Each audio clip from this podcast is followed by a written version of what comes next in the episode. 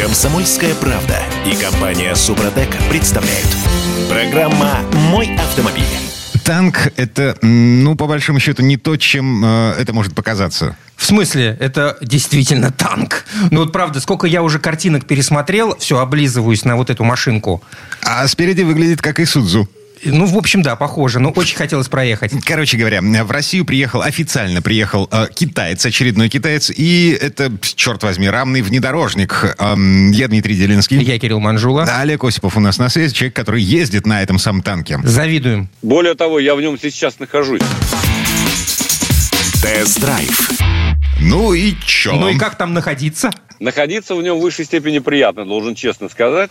А я уже в прошлом эфире, в среду, по-моему, мы с вами говорили по этому поводу, я уже сказал, что автомобиль удивительный во многих отношениях. Он отличается от всех остальных китайцев, с моей точки зрения, а, в лучшую сторону. Ну, например, потому что это рамный внедорожник, который великолепно ведет себя на высоких скоростях. Что Прикинь. не характерно для многих других Мгм. а, Так- моделей из Китая. А, Так, так, в общем, это, не, это часто не характерно не только для моделей из Китая. Вообще для равных внедорожников не вообще-то да. характерно. А, Олег, э, э, ну, никто этого не слышал, никто этого не знает, но Олег на дорогах Хакасии, так чтобы не попадаться на глаза камерам и живым инспекторам, разгонялся на рамном внедорожнике до, ну, свыше 150 километров в час. Уже 100 180. И сегодня. как? Хотя максимальная скорость, обозначенная в характеристиках, 175, держит, э, держит дорогу. Удивительно, при клиренсе в 224 миллиметра. И не сдувает. Не, не- не взлетает. Не Он- он сдувает, не- не- не, не- валки, не, ш- не ш- шатается, а вот ровно как ты управляешь. Правда, э, рулевое, э, рулевое управление в режиме спорт стояло, естественно. А, потому что это позволяет четко, так сказать, понимать, куда смотрят передние колеса. Вот. Хотя едешь ты исключительно на, задней скор... э, на заднем приводе в таких э, ситуациях на больших скоростях. Вот, Потому это что изначально привод. это заднеприводная машина. Прикинь. Мгм. Изначально да. А полный привод, это, кстати говоря, обеспечивает э, очень неплохую плавность хода, э, как и все заднеприводные, так сказать, конструкции. Так вот, полный привод доступен на скоростях э, до 80 км в час. Можете поехать чуть побольше, побыстрее, но у вас появится надпись «Снизьте, пожалуйста, скорость» так сказать, до 80. А, то есть он не Вот отключает сам, история. он, он только вас э, информирует в этой ситуации. А, но он может и э, не ехать дальше, насколько я э, представляю себе. Я пробовал, ну, действительно, нет желания особого разгоняться. А, Может придушить двигатель, например. А, Хотя и, э, скажем так, не, не резко, чтобы не вызвать какое-то ДТП. При этом Олег Короче говоря, рассказывал, что это, это лютая хрень, вот, в которой блокируется вообще все. Вот Блокируется все и отключаются все системы. В смысле Включая, все? Кроме разумеется, дифференциала, что еще там должно блокироваться? А очень просто. Значит, блокируется межосевой и межколесный дифференциалы. Ну, Оба. Ну, у и- этой штуки есть может- даже режим танкового разворота, когда блокируется одно из колес. Танк, э, танк терн, танк терн э, называется, да. Есть такой режим специальный. Но э, многие режимы действуют только, когда вы переходите в режим 4L, то есть это на пониженную передачу. Вот в таком случае у вас есть в том числе и такие системы, как спуск с горы, подъем в гору на скоростях от 5 до 15, по-моему, или до 12 действуют э, некоторые из них. То есть вы можете модулировать э, по своему выбору тут как- какие-то э, опции, которые помогают действительно преодолеть бездорожье. Во всяком случае, э, здесь в Хакасии в- на глубоком снегу нас эти системы выручали. Теперь, что касается вообще машины, что там под капотом? Под капотом двухлитровый турбированный э, бензиновый двигатель, который развивает 220 лошадиных сил и выдает очень неплохой крутящий момент 380 ньютонов, э, причем в широком диапазоне оборотов от 1800 до 3600. То есть у вас есть под э, правой ногой всегда э, педаль, которая обеспечивает подхват. Подхват с любой скорости практически. Это очень Это для внедорожника. Ну, и для, Это для для- внедорожника. для бензинового. да, причем- Ага. Но надо сказать, что этот э, силовой агрегат, а, кстати, весь вопрос в ресурсе. Я вчера спросил, нет там вроде чугунный блок, вроде все так, что прослужит долго. Для Причем справки. этот двигатель рассчитан на а, 92-й бензин, Ага. э, что важно, в общем. Смотрите, э, эта штука, это Great Wall. Вот. Ну, то есть, Это штука Great Wall Tank. Да, вы А, помните, значит, вы помните, двигатель. э, какими были Great Wall, которые появились в нашей стране в конце нулевых, в начале десятых? Вы помните ховеры, неубиваемые совершенно? Ну, машина. Что мне не понравилось, да, потому что что я буду Асану петь, так сказать. Э, Что хорошо, то хорошо.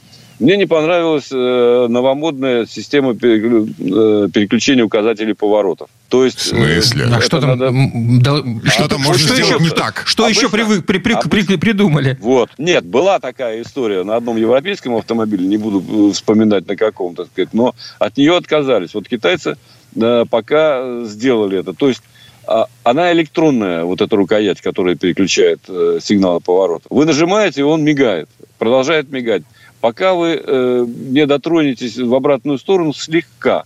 И тогда он прекратит указывать поворот. То есть, ну, какая-то полная ерунда. Э, как мой коллега выразился, нужны пальцы скрипача, чтобы уловить тот момент и ту степень нажатия, чтобы отключить эту э, вещь, да? Но я Но- вот чи- читаю отзывы. Усилия в разных направлениях неравномерны, промежуточные положения почти не чувствуются. В итоге, включив поворотник, э, тратишь по полминуты на то, чтобы его выключить. Совершенно верно. Вот это вот это несколько, так сказать, раздражает. А, ну, вот такие мелочи, они досаждают. С другой стороны, они избавились от другого недоразумения. На многих китайцах это есть, так сказать, когда а, у тебя э, ты отключаешь систему удержания в полосе движения, причем ровно посередине. А, есть такая история. а, то она включается с каждым запуском двигателя. Здесь нет. Здесь ты отключаешь раз и навсегда. И это уже прогресс, с моей точки зрения. Потому что система в наших условиях глупая и ненужная, и вредная. А, Кроме того, что еще и разметку не всегда видит. Что еще из таких нареканий? Да, собственно, больше у меня особых нареканий пока нет. А, Нужны, конечно, ресурсные испытания, чтобы понять, как долго все это прослужит. Но вместе с э, двигателем работает э, очень неплохая восьмиступенчатая автоматическая коробка. Восьмидиапазонная, правильнее будет сказать, которая производит ZF знаменитый М, который производит такую же коробку для чертовой тонны так сказать, разных моделей, включая Jaguar, Land Rover, BMW, ту же самую упомянутую э, вами, и всех других машин. То есть э, в этом отношении э, автомобиль оснащен, конечно, эм, очень неплохо. Ну и, и- вот- и- и стоит он неплохо, прям скажем. Стоит, да, 3 600, Это от 3600, ну премиум 4 стоит миллиона. 4 с лишним. 4, 4, 4, 40, нет, там 4 тысячи, ой, 4 миллиона 49 тысяч. Ну да, это цена... Ну, Ну, это вот я смотрю у них на официальном сайте, на официальном сайте автомобиля. Но все-таки э, этот автомобиль, кстати говоря, пользуется большим спросом и в самом Китае. Он поставляется в такие страны, как Саудовская Аравия и Австралия, как ни странно. М. В Австралии, причем, провели испытания по системе тамошней Евро-НКАП. Он получил 5 звезд. Но, правда, это не, э, не Евро-НКАП, это Австралиан НКАП. Да, понятно, что все-таки в евро они пока не, не пытались его предоставить. Но, в общем, э, машина, с моей точки зрения, э, в каком-то смысле, может быть, и стоит своих денег. Сейчас вообще сложно разобраться. Очень, по- очень тяжело понять вообще, что, что сколько Что, стоит. да, тяжело понять. Маркетологи утверждают, что эта цена приемлемая для э, настолько неплохо оснащенного автомобиля.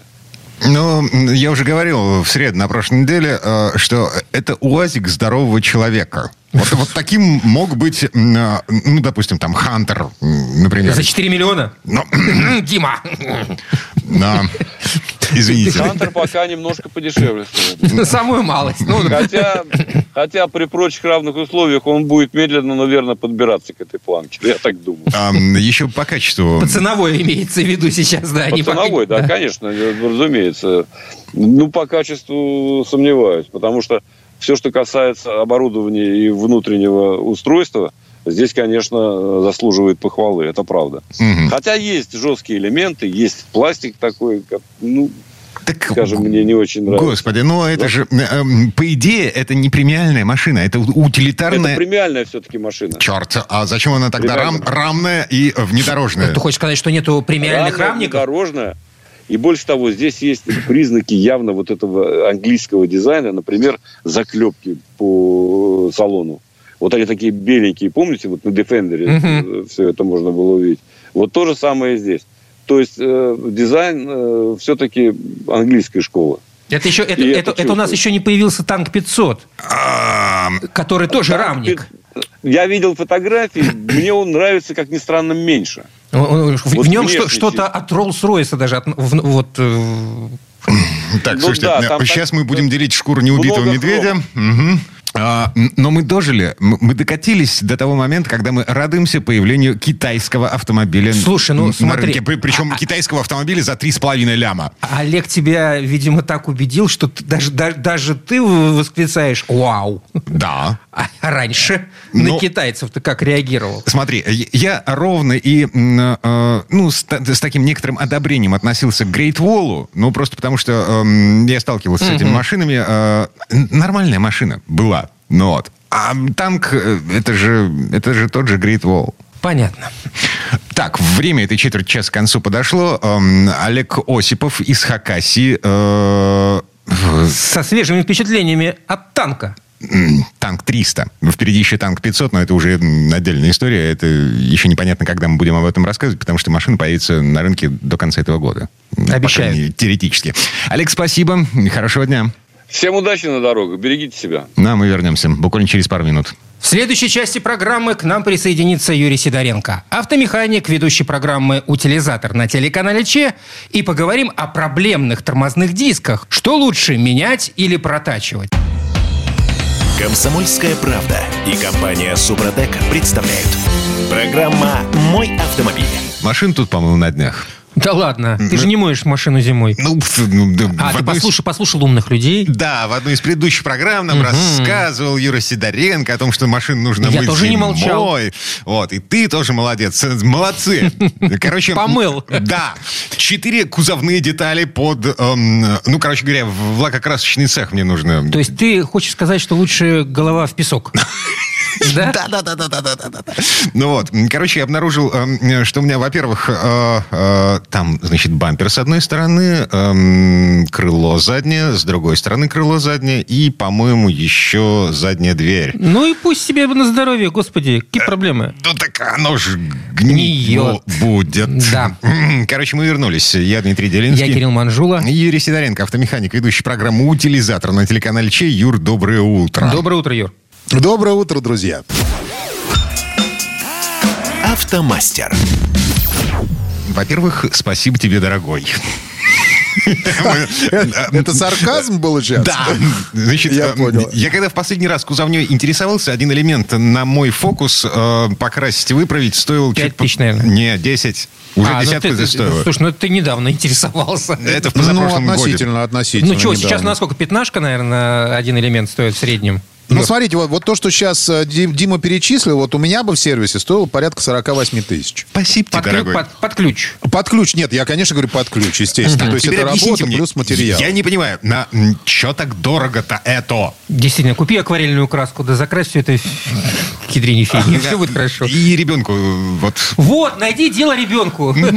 Выдай ему красочку, кисточку, и пусть ра- развлекается. Э, Не, ну, кстати, это тоже как э, хороший вариант, между прочим. Бывает, дети такие интересные штуки ри- рисуют, что даже приятно становится. Например, нарисуют каком-то там человечка красиво. Если нормальными, кстати, красками сделать это и нормальным грунтом, то будет все шикарно. Но это тоже будет недешево. Ну, смотрите, ну, э, конечно, сейчас первый вопрос, когда э, клиенты приезжают, и вообще мне звонят люди, спрашивают, почему так, так подорожал кузовной ремонт. Ну, объясняю, материалы подорожали. Вообще в кузовном ремонте там, э, как это сказать, в кузовном ремонте э, львиная доля расходов это идут э, расходные материалы. То есть сама по А себе поскольку- работа стоит недорого. Лаки, краски мы автомобильные производить так и не научились, вплоть до того, что у АвтоВАЗа тут этой зимой были проблемы. Э, У них три цвета осталось. э, ну Вот, а все остальное... Скажи спасибо, что три осталось. Мгм, вот. Это что получается? Все импортное, все из-за границы. И в связи с тем, что это все из-за границы, оно и подорожало, как чугунный мост. Ну да, да, да, конечно. У нас, например, подбираются эмали. Ну, раньше мы там одной фирмы подбирали. Сейчас фактически осталась только одна фирма, которая более-менее реально можно ее под- подбирать. Вот. И э, она раньше называлась по одному, сейчас уже по-другому называется. Но в любом случае э, подбор работает. Вот. И оно стоит дорого. Там реально прям на, на, на тысячи идет э, стоимость. Причем меньше же не возьмешь. Еще зависит от цвета. Например, красный цвет очень плохо укрывается. Поэтому надо брать краски больше. Если, например, так на крыло хватает, ну, грамм, ну, 150-180, э, если обычный эмали нормальным грунтом заложить, его чуть подтонировать, то э, при красном цвете там надо брать грамм 250-300. А плюс добавляет краски, сейчас же много цветов очень красивых, э, перламутровые такие, то есть это вкрапление определенное. Ксералик называется, вкрапление туда, например. Это еще удорожание происходит. Когда приезжает человек, машина, которая в принципе не очень дорогая, ну, была тогда, когда он ее покупал. И потом он очень сильно удивляется, когда э, покраска элемента, который вот, ну, у, у Димы у тебя обыкновенный цвет машины. Я поэтому тебе и сказал. А если бы у тебя был ксералик, то это бы стоило бы уже тысяч под 70, наверное, сразу. Ну, не под 70, 65 точно. Вот, из-за стоимости эмали. То есть, понимаешь, разница, да, какая сразу же? Э, вот, ну, из-за этого все так и происходит. Плюс технологии надо соблюдать вообще-то. А, грунтовать нормальными грунтами, шпаклевать нормальными шпаклевками, э, нормальными наждачной бум... нормальной наждачной бумагой все это дело обрабатывать, брать растворители, потому что, например, э, брать грунт и брать дешевый растворитель, ну, это глупо будет, потому что может все не улечься как надо. И как-то потом стрельнет, непонятно. Ну, мне тут стрельнуло. Значит, по ОСАГО ремонтировали машину, э, правая э, заднюю дверь. Ну, шагрень пошла. Ну, вот. А у меня, у меня так с бампером было, тоже по ОСАГО ремонтировал. Но бампер пластмассовый, я как бы краска стала облезать, ну, я не знаю, через полгода, наверное. А, а у- вот, вот, кстати, вот насчет краски, это значит, у тебя неправильно использовали, использовали грунт. По пластику нужно было положить правильный, хороший, с правильным растворителем и отвердителем, потому что иначе потом э, и с пластификатором желательно. А когда это не делается, то потом это все слезает. Так, следующий вопрос. А Почему вся кузовня длится так долго? Мне однажды неделю машину не выпускали. Слушай, ну неделю это, конечно, долговато, это точно совершенно. Ну, у каждой процедуры, у каждого, у каждого действия в сервисе есть определенный алгоритм. То же самое э, при покраске, при кузовном ремонте. То есть, естественно, это э, нужно демонтировать кузовной элемент, который потребуется для проведения ремонта. Дальше выполнить кузовной ремонт по технологии и потом обратно восстановить отремонтированную деталь, ну и отполировать ее. Мы полируем всегда. Вот. И все это занимает время. Ну, как бы не неделю. Вот, например, капот, если его просто надо было покрасить от сколов, то, естественно, на это при- в случае нали- наличия камеры вот, и определенного потока, ну, это, ну, два дня. То есть это в таком нормальном ритме, то есть это все, все у нас досыхает как надо. То есть шпаклевка сохнет столько, сколько надо. Все грунты сохнут столько, сколько надо. Вот, все в порядке должно быть. Это, видимо, очередь была, Дим. Там. Скорее всего, Ты, не- ты- просто- ты- ты был не первый. Ам, у меня такое ощущение, что там колеровщик запил. Ну, вот, потому А, что, тоже возможно. Да, потому что, а, значит, они подбором занимались, ну, по классике, сняв лючок э, бензобака, вот, вплоть до того, что они мне забыли его поставить. То есть я забрал машину без лючка. без лючка, потому что мне ехать надо было. Они его где-то посеяли. Отлично. Ну, что тоже бывает, Бывает и такое, к сожалению. Слу- слу- Слушай, Юр, ну вот сейчас много, да и раньше много было такой рекламы, мол, вмятины ремонтируем без покраски. Насколько это возможно, эффективно и реально? Слушай, реальная история. Я ездил, обучался как раз специально, потому что хочу себе это направление открыть. Очень перспективное вообще, если так взять, потому что э, вмятины действительно убираются практически в ноль. Не практически, а в ноль. Но вопрос в том, что это не все вмятины. Э, Тут очень важный момент, что вмятина должна быть такая, чтобы она, у нее должны быть плавные края, например. Дальше не, должна быть, не должно быть повреждено э, лакокрашенное покрытие. То есть такие вмятины, знаешь, как от чего остаются? Вот если град, ну, попадает, например, на крышу, вот такая, такая впуклость получается. Вот. вот эту впуклость можно обратно выгнуть легко. Как Вот, Сделать выпуклость. А, в- господи, выпустил э, женщину вот из машины, она села на капот. Ну, вот так, будет сразу. Зачем? Всяко бывает в жизни. Не-не-не. Нет, это, это можно убрать. Да, такие вмятины, которые с плавными краями, можно убрать. Это обычно, когда хлопун еще бывает. То есть вот в дверь вмялась, потом ее обратно выправили, вот у нее по ореолу чуть осталось такой, ну, видно, след. Ага. Вот этот след очень хорошо подправляется. Шикарная штука. И стоит это дешевле. Самое главное, это дешевле, во-первых. И это э, менее затратно. Соответственно, Соответственно, для клиента это будет дешевле, потому что ты, ты не красишь, ты ничего не шкуришь. По, по, по, по материалам, э, ну, там фактически никаких нет. Ну, там обезжирка, помыл машину и все. Слушай, возвращаясь опять же к своему собственному опыту. Значит, моя машина какое-то время выглядела как, ну, такой немножко светофор. Вот. В связи с тем, что у нее там одна деталь была покрашена, отполирована покрашена.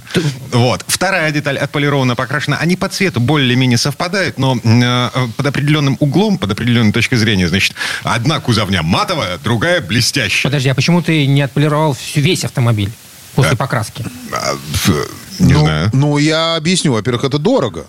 Ну, полировка авто... Нет, это реально дорогая штука. Если глубокую полировку делать, то там, например, с вышкуриванием.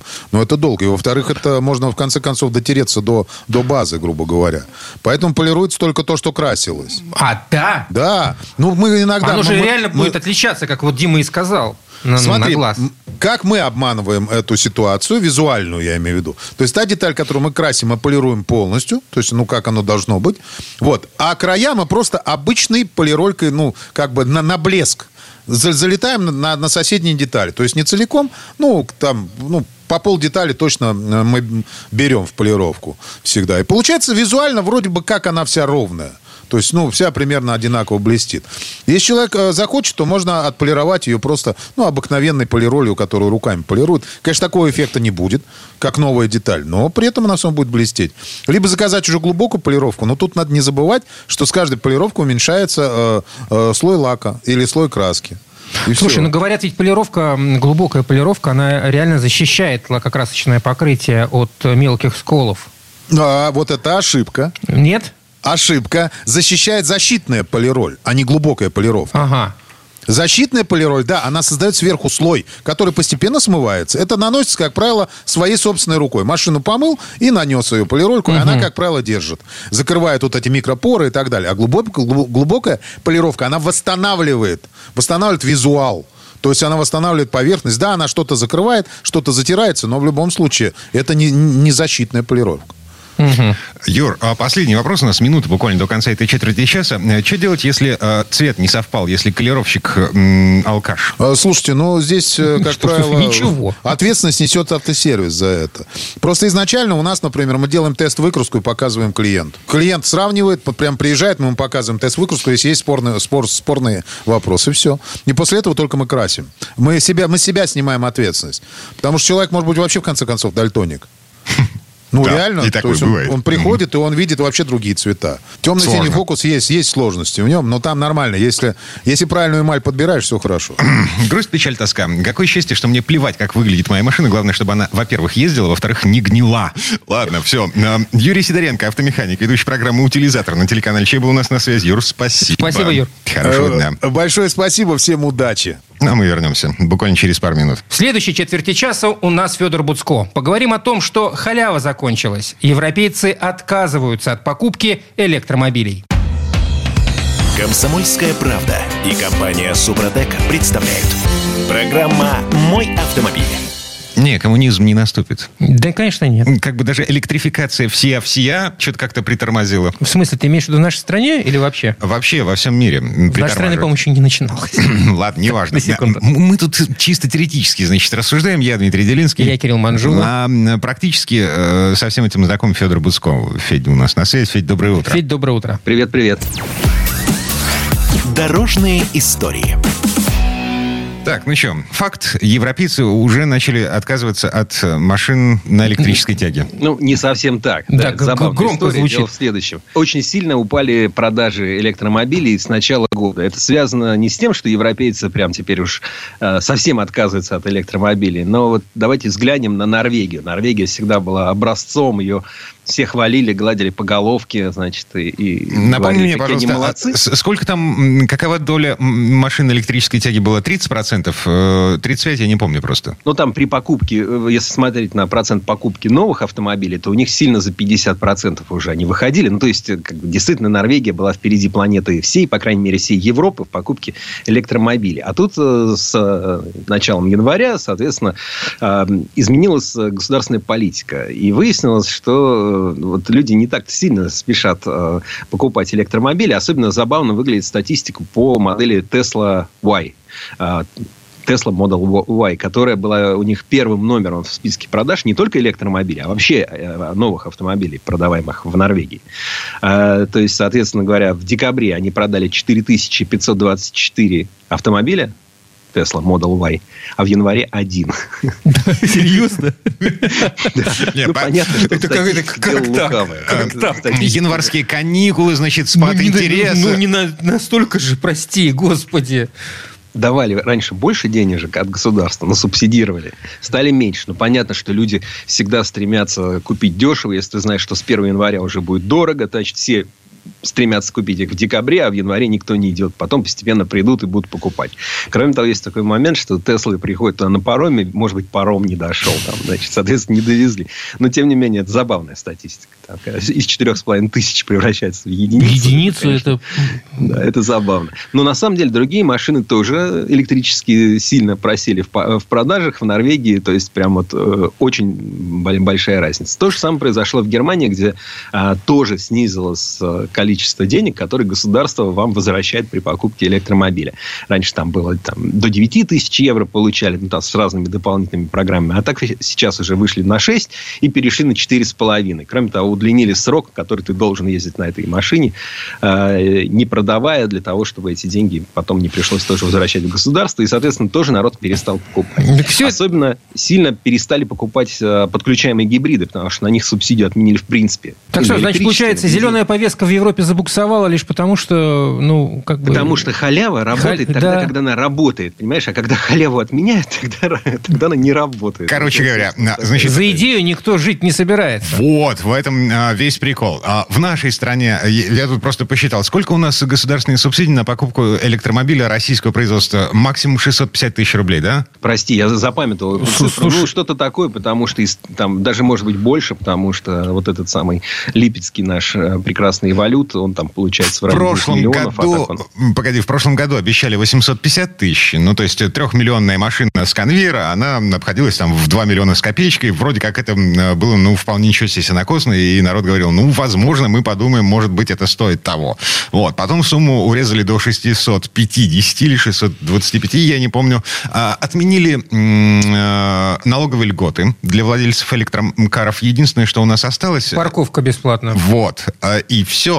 И народу нафиг не нужны электрички. Да, слушай, ну у нас другая ситуация. У нас инфраструктура весьма Она в будет... зачаточном режиме, в состоянии находится по сравнению с Европой или с Америкой, тем более. Она будет. У государства Китаем. есть план, точнее, это был еще до, до февраля 2022 года, был план, как потратить э, сотни миллиардов рублей на строительство этой самой инфраструктуры. Вплоть до того, что ну, пока не построили. электрические зарядки должны были появиться на федеральных трассах э, примерно с такой же частотой, как эм, э, станции, господи, а, автозаправочные. Автозаправочные. Ну, вот. Ладно, не суть. Короче, мы приговариваем эту идею. Э, если государство не субсидирует покупку электромобиля, электромобиль нафиг никому не нужен. Ну, пока они не подешевеют. Да? Э, собственно, когда подешевеют, когда они будут стоить так, так же э, примерно столько же, сколько и машин такого же класса, но с ДВС, соответственно, уже можно будет об этом думать как-то более серьезно. А пока они сильно дороже, да, нужно, нужно стимулировать. А, а, а электричка дороже, чем ДВС лишь из-за аккумулятора, правильно я понимаю? Ну, новые технологии, да, аккумуляторы дорогие. Вот, собственно, аккумулятор, да, э, у него емкость, допустим, 50 киловатт-час или 100 киловатт-час. Вот один киловатт-час батареек стоит там порядка 100 долларов. Соответственно, там, если у вас батарея там на 50 киловатт-часов, соответственно, он стоит там 5 тысяч. Угу. На 100 там 10. Ну, это такая очень грубая статистика. Но, э, но, тем не менее, да, нужно вкладываться. Вот сейчас, например, марка Range Rover, ну, вернее, марка Jaguar Land Rover и бренд Range Rover столкнулись с тем, что они не могут сделать вот этот свой Range Rover электрическим полностью. Дело в том, что э, они сейчас сами говорят, ну, вот, знаете, у нас такие консервативные клиенты, там, тыры-пыры. На самом деле, дело не только в этом. Почему Range Rover остается с ДВС? Во-первых, потому что, ну, нужно вставлять то очень много батареек. Ни один приличный человек не купит себе машину, если на ней нельзя проехать э, без дозаправки хотя бы 500 500 километров. А почему же не поставить туда больше батарей? Неужели пожалели? Компания же технологичная, вообще машины дорогие. Нет, это не так дорого. Просто машины очень тяжелые. Снаряженная масса у Range Rover, он порядка 2,5 тонн. Полная масса, ну, то есть загрузка, уже получается там 3 э, тонны 350 килограммов. У них даже есть гибридные. Они попробовали сделать такой подзаряжаемый гибрид. Сделали, так сказать, для компромисса с прогрессивной общественностью. Но он весит под завязку. У него уже почти 3,5 тонны. А если перешагнуть этот порог, да, если полная масса перешагивает за 3,5 тонны, то нужны права другой категории. Ты же не можешь сказать человеку, который пришел в автосалон, а у вас есть гру- права грузовые, да? иначе вы наш Range Rover не купите. Это же не, не может же такое быть. Mm, Кроме того, есть еще технологическая проблема следующая. А, нужно в машине укреплять силовую структуру кузова, потому что в случае бокового удара, например, отсек с батарейками, который внизу расположен, он не должен деформироваться. Если он деформируется, все сгорит. А кроме того, э, собственно, сейчас же делается кузова специально, что чтобы у них была вот эта контролируемая деформация кузова в случае удара. Потому что это мера безопасности. Часть энергии удара уходит вот в эту контролируемую деформацию, чтобы не все досталось пассажирам и водителям. Поэтому нужны батареи слушай, нового Федь, поколения. Слушай, а скажи, неужели нету электричек э, таких больших, э, сравнимых с Range Rover? Я смотрю, на F-150, Ford F-150 есть электрическая версия пикапа. Она уже на рынке, она уже продается. Вот, причем продается каким-то охренительным тиражом в Соединенных Штатах. И, извините, э, это по габаритам такая же машина. Ну, в, Америке, может, вообще... Знаешь, они, у них же есть там вот эти... Есть F-150, а есть F-650. Это вообще просто грузовики. Они называют это даже... Не, не, она, на них не идет как легковая. Это называется у них словом трак. Но, честно говоря, как именно у них с правами, там mm. дела обстоят с, с водительскими удостоверениями. И вот, например, на F-650, который, ну, сильно больше да. нашей там и газели... Хаммер электрический, по-моему, выпустили. Э, Хаммер поменьше. А, ну, большие тяжелые машины. Вот в Европе это дело не проходит. Поэтому вот у, у, нас, так, у нас так нельзя. Тот же Range Rover или какой-нибудь F-150, вы представляете, сколько электричества он расходует? Ну, вот он как бензина ест, там, ну, условно говоря, 20 там, или 25 литров на 100 километров. Значит, он будет есть тоже там 20 или 25 киловатт-час на 100 километров. Так что, в общем, покоптим еще небо, и Range Rover покоптят небо. И Нам на радость. За пределами Евросоюза они еще долго будут ездить на бензине и на дизеле. А в Евросоюзе с 2035 года уже все запрещены ДВС. Да, все. Погоди. А... Есть еще время.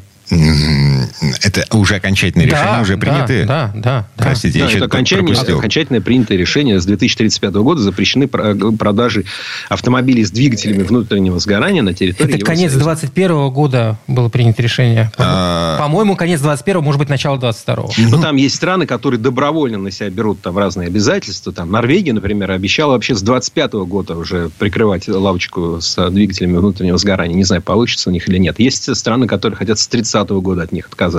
Но генерально в Евросоюзе с 35 года запрет уже полный. Бедные BMW и Mercedes. Кстати, я, я тут тоже приглядывался к тому, что к нам приходит. И, и вернее, это, эта марка в России не анонсирована. Никто ее возить сюда пока официально, по крайней мере, не собирается. Но возят неофициально. Есть забавная марка. Ора называется. Три буквы э, из Китая родом. Которые делают машины электрические, но в таком ретро-стиле. А, то есть, например, в стиле Volkswagen Жук, вот того самого Кефер, который вот старый, который Битл. И они классно смотрятся, они такие миленькие, веселенькие, с двухцветным кузовом, со всякими там красивыми рулями, как будто он с Волги 21 снят. Хрома много. Да. Но китаец. Хромом, да. Китайский и, хром. Ладно тебе, что такое, что, откуда такие предубеждения? Кстати, Алиэкспресс тут заявили, что не будут поставлять э, импортные автокомплектующие по своим каналам в Россию. Ну, э, жизнь полна неожиданностей. Сейчас мы ездим в основном на машинах уже так сильно подержанных и постепенно учимся, как с ними жить, как с ними быть. Что уже нельзя быть просто наездником, нужно быть таким внимательным водителем. Иногда маслица проверять, антифриз смотреть, вовремя ремень поменять, да, не ждать, что тебе официальный дилер пришлет смс-ку. Соответственно, владение подержанным маши... подержанной машиной – это такое, ну, искусство там, или, по крайней мере, навык. Ну, наверное, такой же навык появляется у людей, которые будут э, владеть автомобилями редкими. Редкими, откуда-то ввезенными. К нам же возят теперь все, что угодно. Весь этот самый э, серый импорт, э, он же достаточно активно работает. И если ты покупаешь там все-таки в дилерской сети, которые привезли там тысячу машин этой марки и модели, тогда, наверное, можно надеяться на какую-то поддержку. Ладно, вот на этом месте прервемся. Э, Федор Буцко был у нас на связи. Федь, спасибо. Хорошего дня. С мыслями о лучшем. Счастливо вам. А мы вернемся буквально через пару минут. В следующей части программы у нас журналист и летописец мирового автопрома Александр Пикуленко. Послушаем историю о маленьком итальянском проходимце. И это не то, о чем вы подумали. Это Fiat Panda 4 на 4. Комсомольская правда и компания Супротек представляют. Программа «Мой автомобиль». А это мы вернулись в студию радио «Комсомольская правда». Я Дмитрий Делинский. Я Кирилл Манжула, и в этой четверти часа у нас традиционная история от Александра Пикуленко. В последнее десятилетие автомобильная промышленность наплодила десятки, если не сотни моделей разномастных кроссоверов. Но вот незадача. Большая часть этих тележек не имеет никаких внедорожных задатков. Максимум припарковаться на бордюре по ребрике. А если и имеет, то стоит неадекватно дорого. Доступные утилитарные кроссоверы с отличной геометрией и качественно настроенной системой полного привода так и остались редкостью. Ну, большинству из вас на ум придет какой-нибудь Дастер, да? Как вариант. Ам, но в Европе был еще один недорогой кроссовер с отличными возможностями за пределами асфальта. Этот внедорожник чуть больше коробки для обуви. Речь идет о полноприводном хэтчбеке Fiat Panda Cross, который, увы, недавно сняли с производства. И вот здесь слово Сан Санычу. Тест-драйв. Маленькая полноприводная панда – автомобиль единственный в своем роде и неповторимый. Ведь никто, кроме «Фиата», не предлагал полный привод в демократичном и, казалось бы, сугубо городском классе А. И вот пришла пора с ней попрощаться. Ее больше не будет. С конвейера сошли последние машины. А начало все в 1980 году, когда «Фиат» показал нам первую «Панду». Потрясающую концепцию, которую не сразу поняли и приняли. Гениальный Джуджара взял прямой лист металла и плоские стекла, сэкономив деньги и увеличив место внутри. К этому он добавил тонкие регулируемые сиденья, их можно было разложить в спальные места. А если снять задние, то внутрь влезал холодильник. Вместо бардачка перед передним пассажиром была открытая полка. Ну а в 1983 году у «Панда» появился подключаемый полный привод, сделанный умельцами из Штайра. Его конструкция роднит эту малышку с проходимцем всех времен Гелендвагена. Полный привод, правда уже с вискомуфтой, оставался на машинах второго и третьего поколения. Кстати, угловатую и чем-то похожую на фургон «Панду» второго поколения делали в Польше, в городе Тыхе. В 2011 году третье поколение вернулось на родину. «Панду» начали выпускать на новом заводе на юге Италии. В 2013 на конвейер поставили полноприводную версию. Ну, а год 2022 стал последним в серийной жизни «Панды 4 на 4». И если ее моноприводные версии еще оставили в производстве до 2026 года, то полноприводника не будет даже в будущем, уже электрическом воплощении. А передо мной стоит один из автомобилей финальной серии.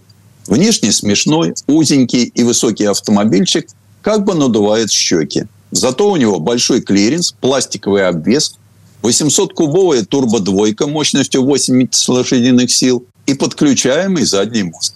Так что автомобилю есть чем заинтересовать своего будущего владельца. Тем более, что в горных районах Сицилии и Сардинии до сих пор встречаются полноприводные панды еще первого поколения.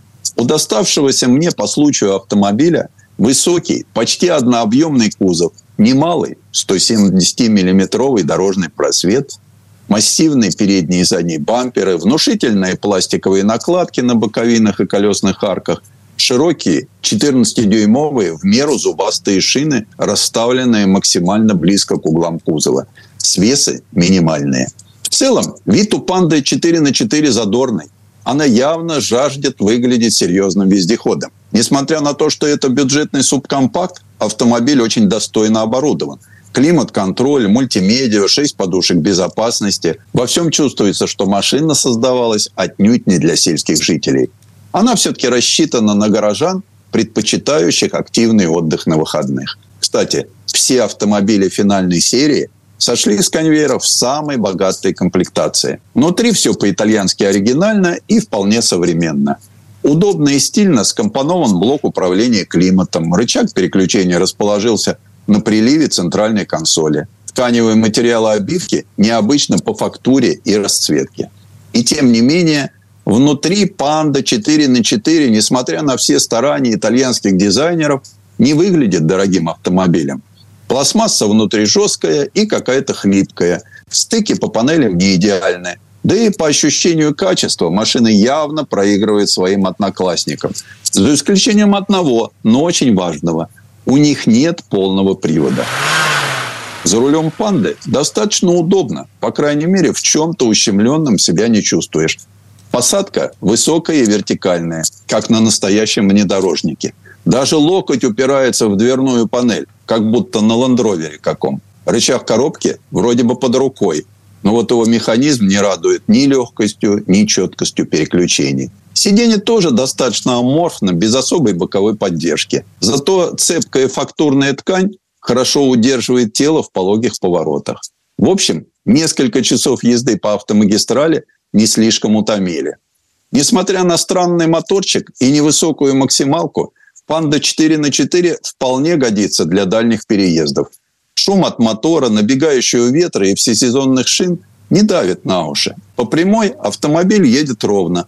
Даже порывы бокового ветра не очень его раскачивают и стаскивают с заданной траектории. Правда, в путешествии на «Панде» лучше отправляться вдвоем. Сзади откровенно тесно. Двоих взрослых туда, конечно, запихнуть можно, но через некоторое время они начнут проситься на волю. Да и багажник у машины небольшой. Туда можно уместить всего два небольших чемодана. А вот если ехать вдвоем, то его объем легко увеличить, сложив спинку заднего сидения. Если первая «Панда 4 на 4, судя по дизайну и простоте конструкции, создавалась для селян, то полноприводная машина сегодняшнего дня явно городской житель. На узеньких улочках автомобиль чувствует себя очень уверенно. Высокая посадка, хорошая обзорность, легкий руль – который становится просто невесомым в городском режиме. Первая, да и вторая передача полноприводной «Панды» короткие. Такие хороши на бездорожье. А в городе от работы двигателя и коробки хотелось бы больше эластичности. Неприятно удивила дерганность автомобиля, особенно при замедлении. Если вовремя не подключить нужную передачу, мотор начинает неприлично вибрировать. А вот подвеска у «Панды 4 на 4 хороша, хотя и не всеядна. Автомобиль весело скачет по пологим волнам асфальта, не досаждая передачи на тела тех, кто внутри мелких неровностей. А в поворотах панда ведет себя, как будто это большой внедорожник. Заметно кренится и скользит наружу поворота передними колесами. Но при этом поведение автомобиля весьма предсказуемо. Если ехать в повороте чуть быстрее, панда 4 на 4 сначала начнет соскальзывать наружу виража, а под сброс газа и вообще уходит в занос. При этом очень умная система подключает заднюю ось, и автомобиль может ехать в боковом скольжении. Полноприводная «Панда» оборудована системой Torque on Demand, крутящий момент по требованию. Это пара дифференциалов и электронно управляемая муфта. Для оптимального сцепления с дорогой электронная блокировка дифференциалов может подтормаживать одно из колес и передавать крутящий момент на другие. В придачу есть электронная блокировка заднего дифференциала для передвижения по песку, снегу, жидкой грязи, горной местности. Она активируется на скорости до 50 км в час кнопкой off-road за рычагом коробки передач. Но все это возможно только на мокром проселке. А на асфальте запускать полноприводную панду в занос нет никакого желания, да и возможности тоже. На большой скорости слишком велики крены, а высокая посадка и сиденье без боковой поддержки быстро отбивают охоту к такому вождению. Да и маломощность, а вернее отсутствие хорошего крутящего момента все-таки сказывается. Зато Fiat Panda 4 на 4 удивительно уместен в городе. Здесь он милый и забавный. Но настоящий характер этой машинки проявляется за городом на проселках. Здесь Panda 4 на 4 преображается – Ямы, канавки, колеи, россыпи камешков. Подвеска просто не замечает этих неприятностей. Ни одного пробоя. Плавность хода подходящая. И если на асфальте панда выглядит студентом-ботаником, то на проселке понимаешь, что он не чурается спортзала. Легкий полноприводный автомобиль – это фантастика. В грязи не застрянет, из сугроба выберется. А если и увязнет, то трактор не понадобится. Легкий автомобиль несколько человек запросто вытолкают. На «Фиате» уверяют, что «Панда» 4 на 4 способна одолеть 50% подъем и преодолеть брод глубиной 40 сантиметров. Но почему-то в современной жизни все это оказалось не очень нужным. Видно, время легкого и компактного полноприводника прошло. То ли бездорожье становится меньше, то ли народу нужны вездеходы побольше. А пока все полноприводные панды из финальной серии уже нашли своих будущих владельцев. Тест-драйв. Сан Саныч, спасибо. Это был Александр Пикуленко, летописец мировой автомобильной индустрии. И у нас на этом все на сегодня. Дмитрий Делинский. Кирилл Манжула. Берегите себя. Программа «Мой автомобиль».